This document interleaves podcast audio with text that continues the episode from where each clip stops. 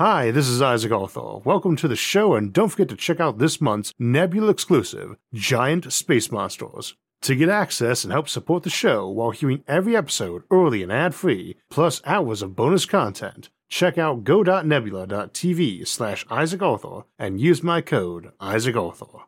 This episode is brought to you by HelloFresh. But when it comes to artificial intelligence, we often suggest the principle keep it simple, keep it dumb, as otherwise you might end up under Skynet's thumb. But as an uncontrolled and unchainable superintelligent machine exploding into our civilization and inevitability. So today we will be talking about the concern of a technological singularity, and like a lot of terms in science and futurism, this one has shifted with time to a different meaning I think to most folks, this calls to mind a super intelligent machine taking over the world, akin to Skynet from Terminator, or maybe the machine minds we see in the Matrix franchise, or a host of others. Now, the basic reasoning goes that every year we get better with computers and robots and artificial intelligence, and eventually we will make a computer smarter than humans, able to make itself even smarter, and in some rapid avalanche, this will end in a near invincible superintelligence threatening or obliterating humanity. Interestingly, this isn't really what the term was focused on when it first got used, and we'll explain that in a bit, but what we're here to do today is explain what a technological singularity is, which again has a few different meanings these days, and we'll explain what the basis for the fear of its assumed inevitability is. We'll start by answering the question posed in the episode title is a technological singularity inevitable? And the short answer is no. Thanks for watching and have a great week. The longer answer is not much is inevitable, and this one relies on technology we don't actually have yet, so presumably shouldn't be assumed to be inevitable, being based around currently missing technology. And indeed, folks have been talking about this inevitability since before most other folks owned a home computer, or there was any real internet, and this fundamentally comes down to our assumptions around Moore's Law, which, like the term technological singularity, has mutated a bit since its inception. Now, the mutation here isn't that big a deal. Once upon a time, there was a chemist from Caltech named Gordon Moore who was very interested in these new semiconductor materials and transistors, and he went on to be the co-founder of Fairchild Semiconductor in 1957, and eight years later, in 1965, wrote an article for Electronics magazine where he had been asked to predict what was going to happen to the semiconductor industry over the next decade. He observed that all the components were able to be made smaller and smaller as they got better at making them, and he didn't see any ceiling approaching, and these various components of integrated circuits were doubling in density every year. A decade later, he revised this to every two years, and in between, he co founded a company called Intel. As of the time of this writing, he is 93, still in good health, a billionaire many times over, and has been a big patron of a number of major astronomy projects.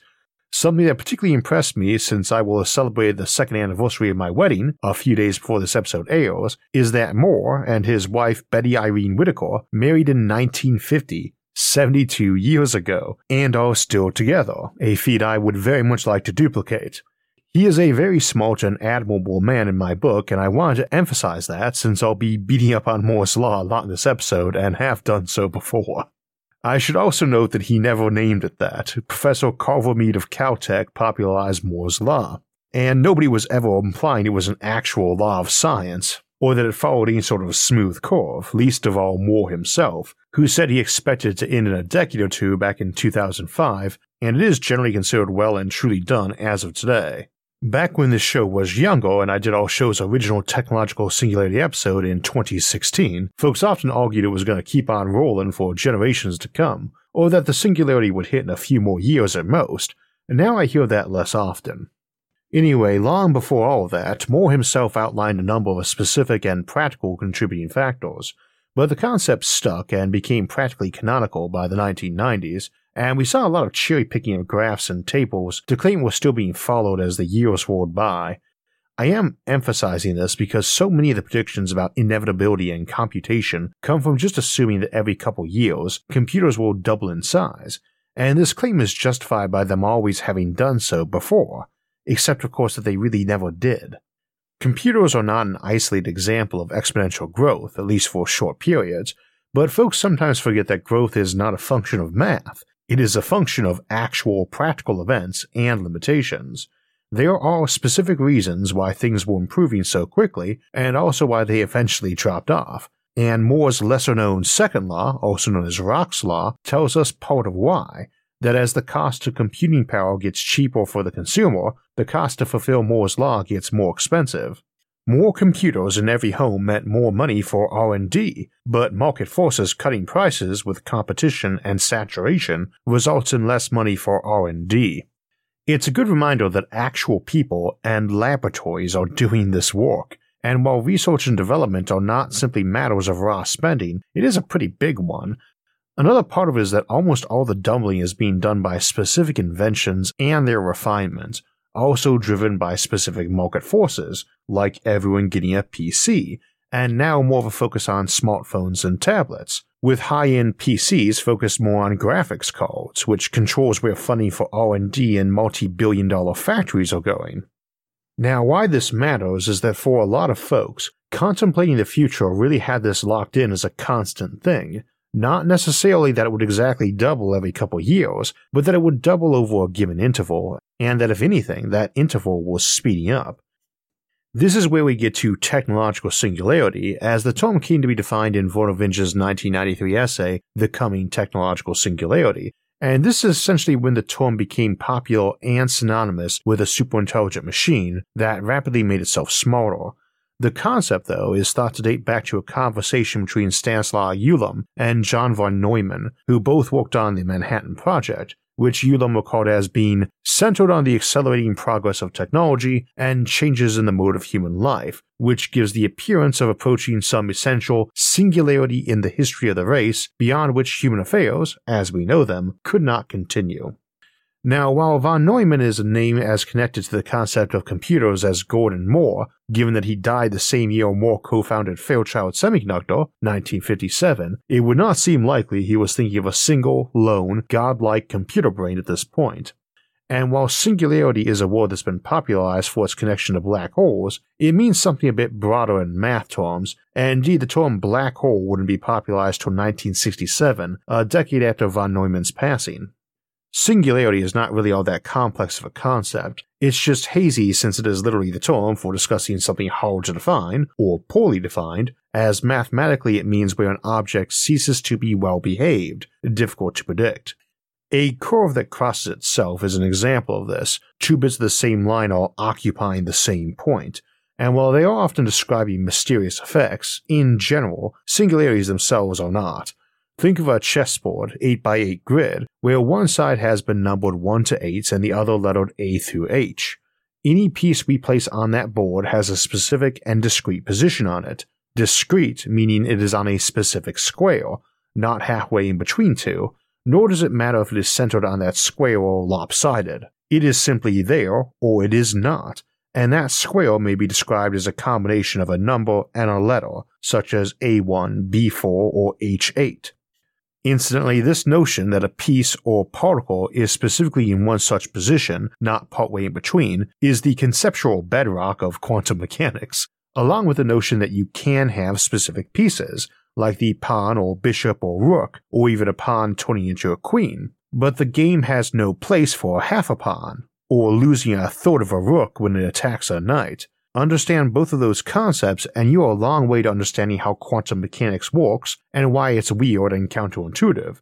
It also helps explain why we tend to think there is a hard limit on how small we can make a semiconductor transistor.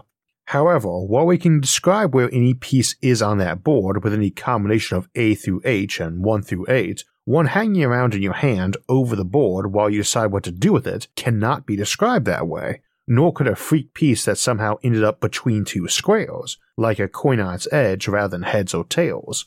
So, too, if we stuck some chessboards together to form the size of a cube and gave each its own 2D numbering system, a piece sitting on a corner of three or the edge of two boards is going to have more than one position or coordinate. Standard rules of chess allow only one position, so having more than one makes it not well defined. Such a piece can move according to the rules on one side of the cube, but on the other side of the cube, it will look as though it had disappeared. And since rules do not allow pieces to just disappear, it makes such a piece problematic to understand from the standard rules point of view. This does not mean the piece doesn't really exist or anything, just that inside the known rules, or coordinate system, it's not behaving well. This is very often thought of in terms of horizons and not being able to see over them, and is the basis for an event horizon, which includes but is not limited to a black hole and often means unpredictable and often means no longer really existing.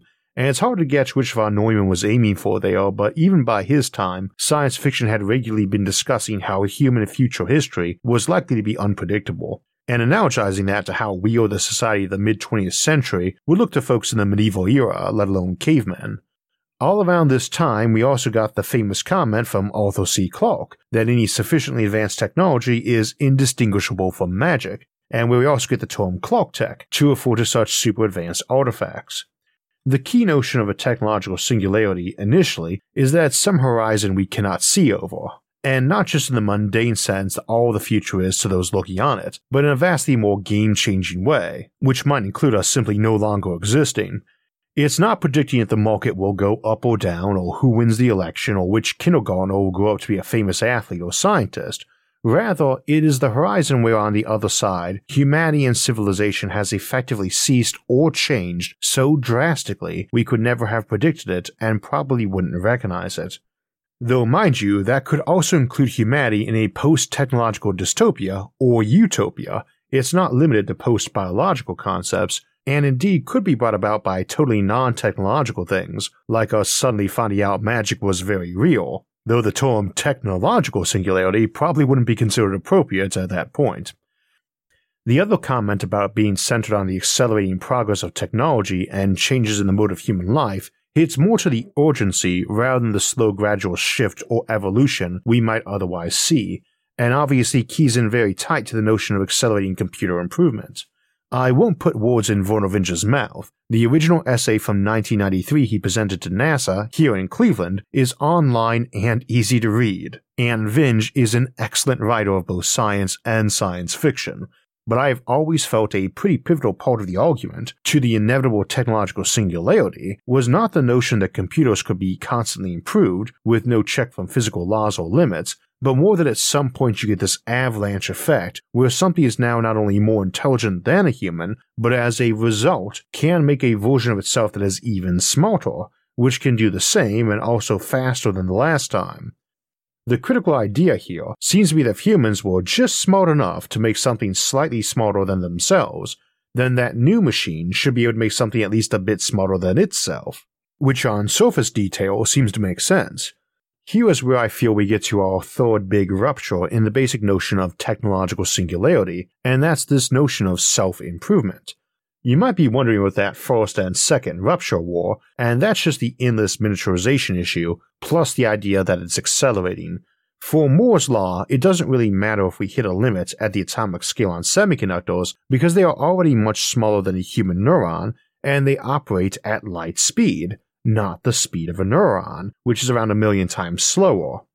At this point, miniaturization is less important than software or basic architecture for an AI, or ways to make our chips more efficient, or build them up more three dimensionally, or just make them much cheaper.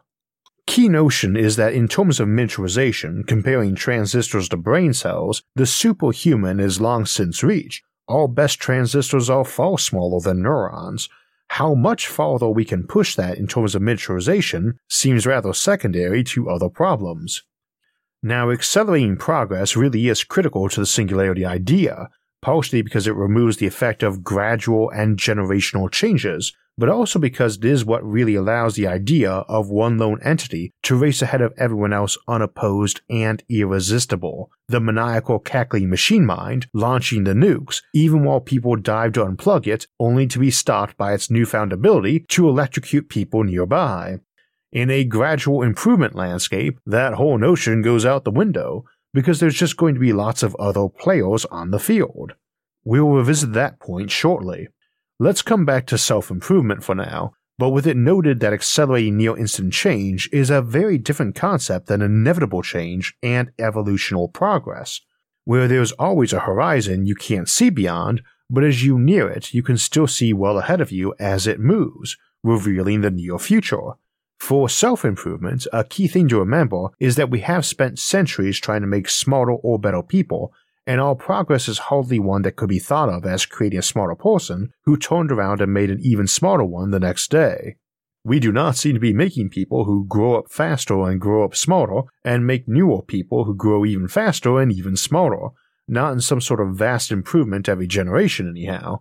We could debate if human intelligence has risen significantly in recent centuries, and what the cause is, but there's not really a case for massive improvement in fundamental brain architecture, which is what the concept of an accelerating machine intelligence singularity is all about, and not the basic concept of forward progress. I would also note that very few animals seem fixated on making themselves smarter or their descendants smarter. We should not be assuming some newly awakened AI is just obsessed with getting smarter. Now, we do live in a time where thousands of brilliant minds do work on both making people smarter and making computers smarter, and neither group is spinning its wheels without making progress. Nonetheless, I personally cannot recall hearing about any superintelligent minds being created recently, and given my vocation, I'm assuming I would have. So we might want to ask why we think them succeeding at some massive team effort to create that first superhuman intellect would imply it was going to turn around and do better than them. We said superhuman, not magic, and while such a machine or human augment would presumably be smarter than even Einstein, he did not work in a vacuum, and for all of his achievements, he didn't come close to rivaling the sum intellectual output of humanity in his lifetime, not even in his own field. We should probably also move past assuming any of our famous super geniuses were in some way superhuman. Much as an explorer who is first and fastest of his peers is going to make a lot of discoveries of new landmarks on entering a new area, when it comes to brains, we're talking the fastest race car on that track compared to other race cars, not someone flying a supersonic jet while even their smartest peers are still using a kite. Indeed, the entire technological singularity notion is really about the unpredictability of civilization's future if someone arrives flying a supersonic jet while we're doing kites and paper airplanes. The crux of a technological singularity of this sort is that it is flat out the best at every field of intellectual endeavor simultaneously, and that probably includes being a charismatic and persuasive speaker. Without the rapid avalanche effect, though, even though such a machine might be better than any human born now at everything we can do, it should have other machine, constructs, or transhumans who are at least nearly its equal in some specialty of that particular critter. It is not the unrivaled best at everything, with no one even deserving the title of a distant second. Now, technology can move fast, it barely took a lifetime between us moving from kites to supersonic jets and moon landings. But on that same note, supersonic jet technology isn't progressing at supersonic rates, and we haven't landed on the moon again for most of a lifetime. Key notion is that, mystique aside, neither Einstein or Tesla or Da Vinci or anyone else we have or have had was that far above their peers or fellow humans. From this, we should not be assuming that the first machine or transhuman we forge that is smarter than any single one of us is going to turn around and turn all of its effort to making itself smarter and also be quickly and massively successful. And time is very important here because, in the absence of that rapid avalanche, where we've got some superhuman, some Dr. Manhattan, or Skynet, or whichever, what we instead get is a ton of different prototypes achieving various levels and varieties of the superhuman.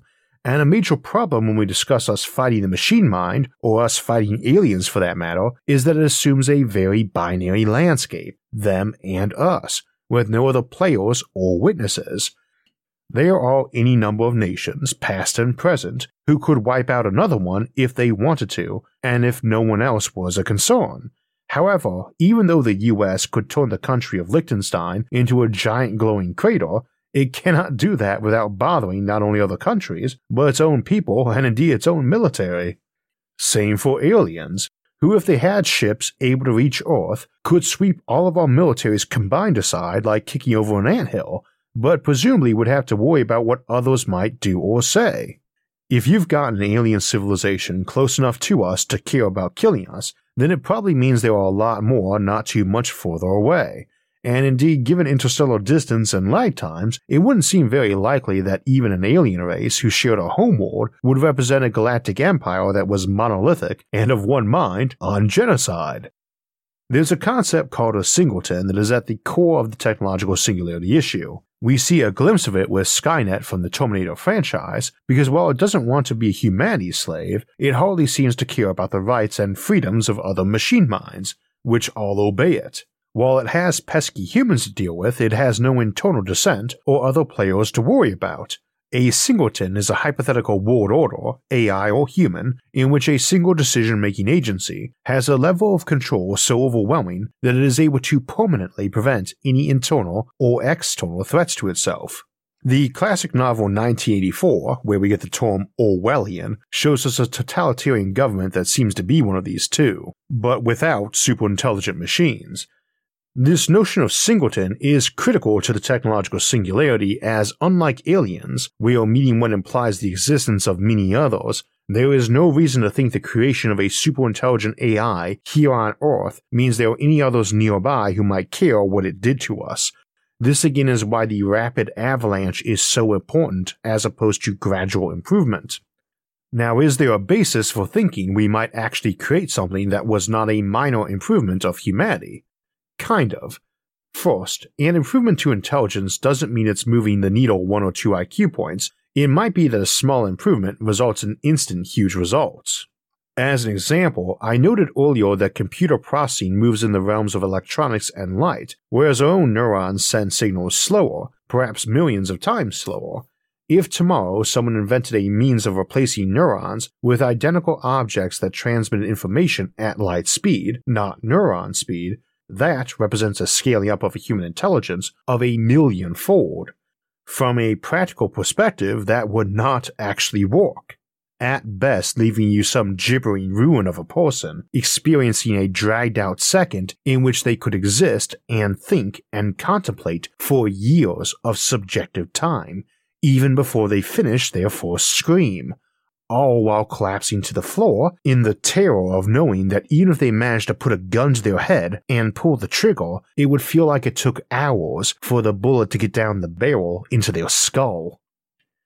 Sound a bit graphic? Keep in mind that any intelligent entity trying to figure out ways to make itself smarter has a very real risk of such an outcome.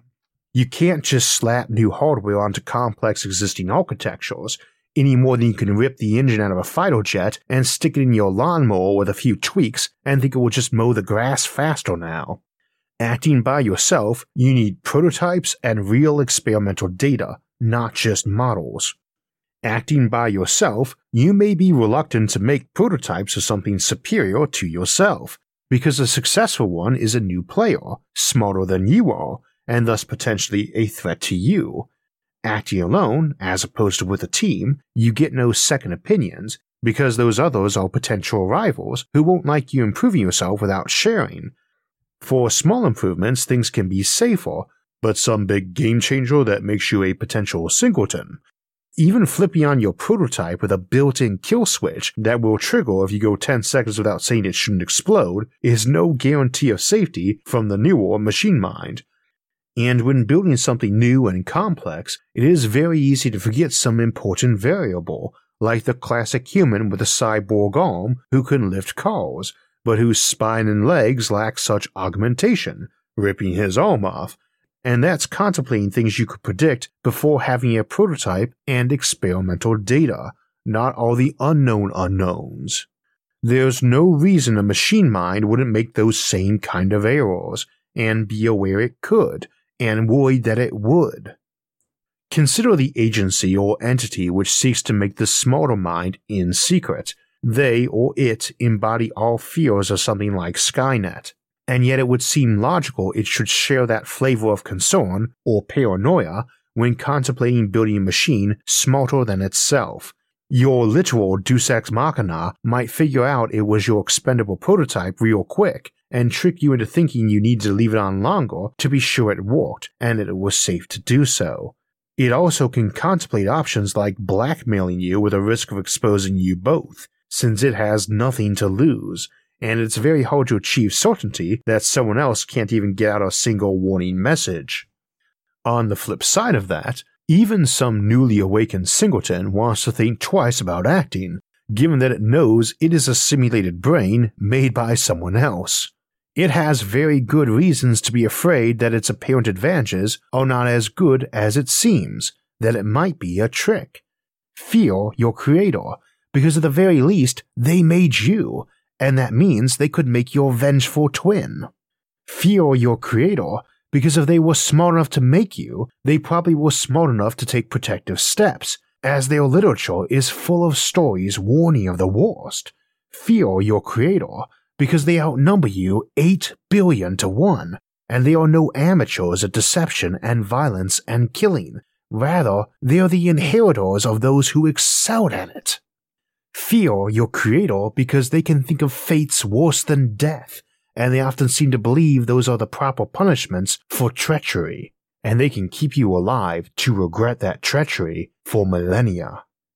And remember, this is a creature made by people smart enough to make it, not simply smart enough to dream it up.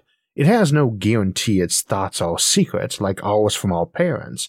Indeed, its thoughts might be displayed on the screen even as it has them, revealing its thoughts, not just its deeds.